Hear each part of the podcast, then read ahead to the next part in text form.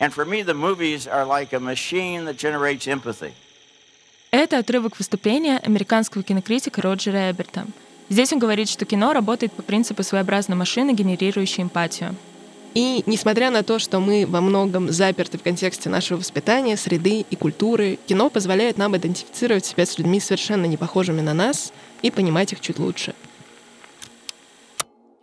Привет, это Альбина. А это Алена, и это подкаст «Машина эмпатии».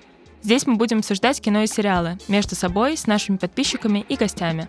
Наша цель — создать комфортную среду, в которой хочется увлекаться в активный просмотр и смотреть кино не только интеллектуально, но и эмоционально. Слушайте нас в Ютубе, а еще в Apple Яндекс подкастах. Смотрите разное кино и приходите с нами его обсуждать.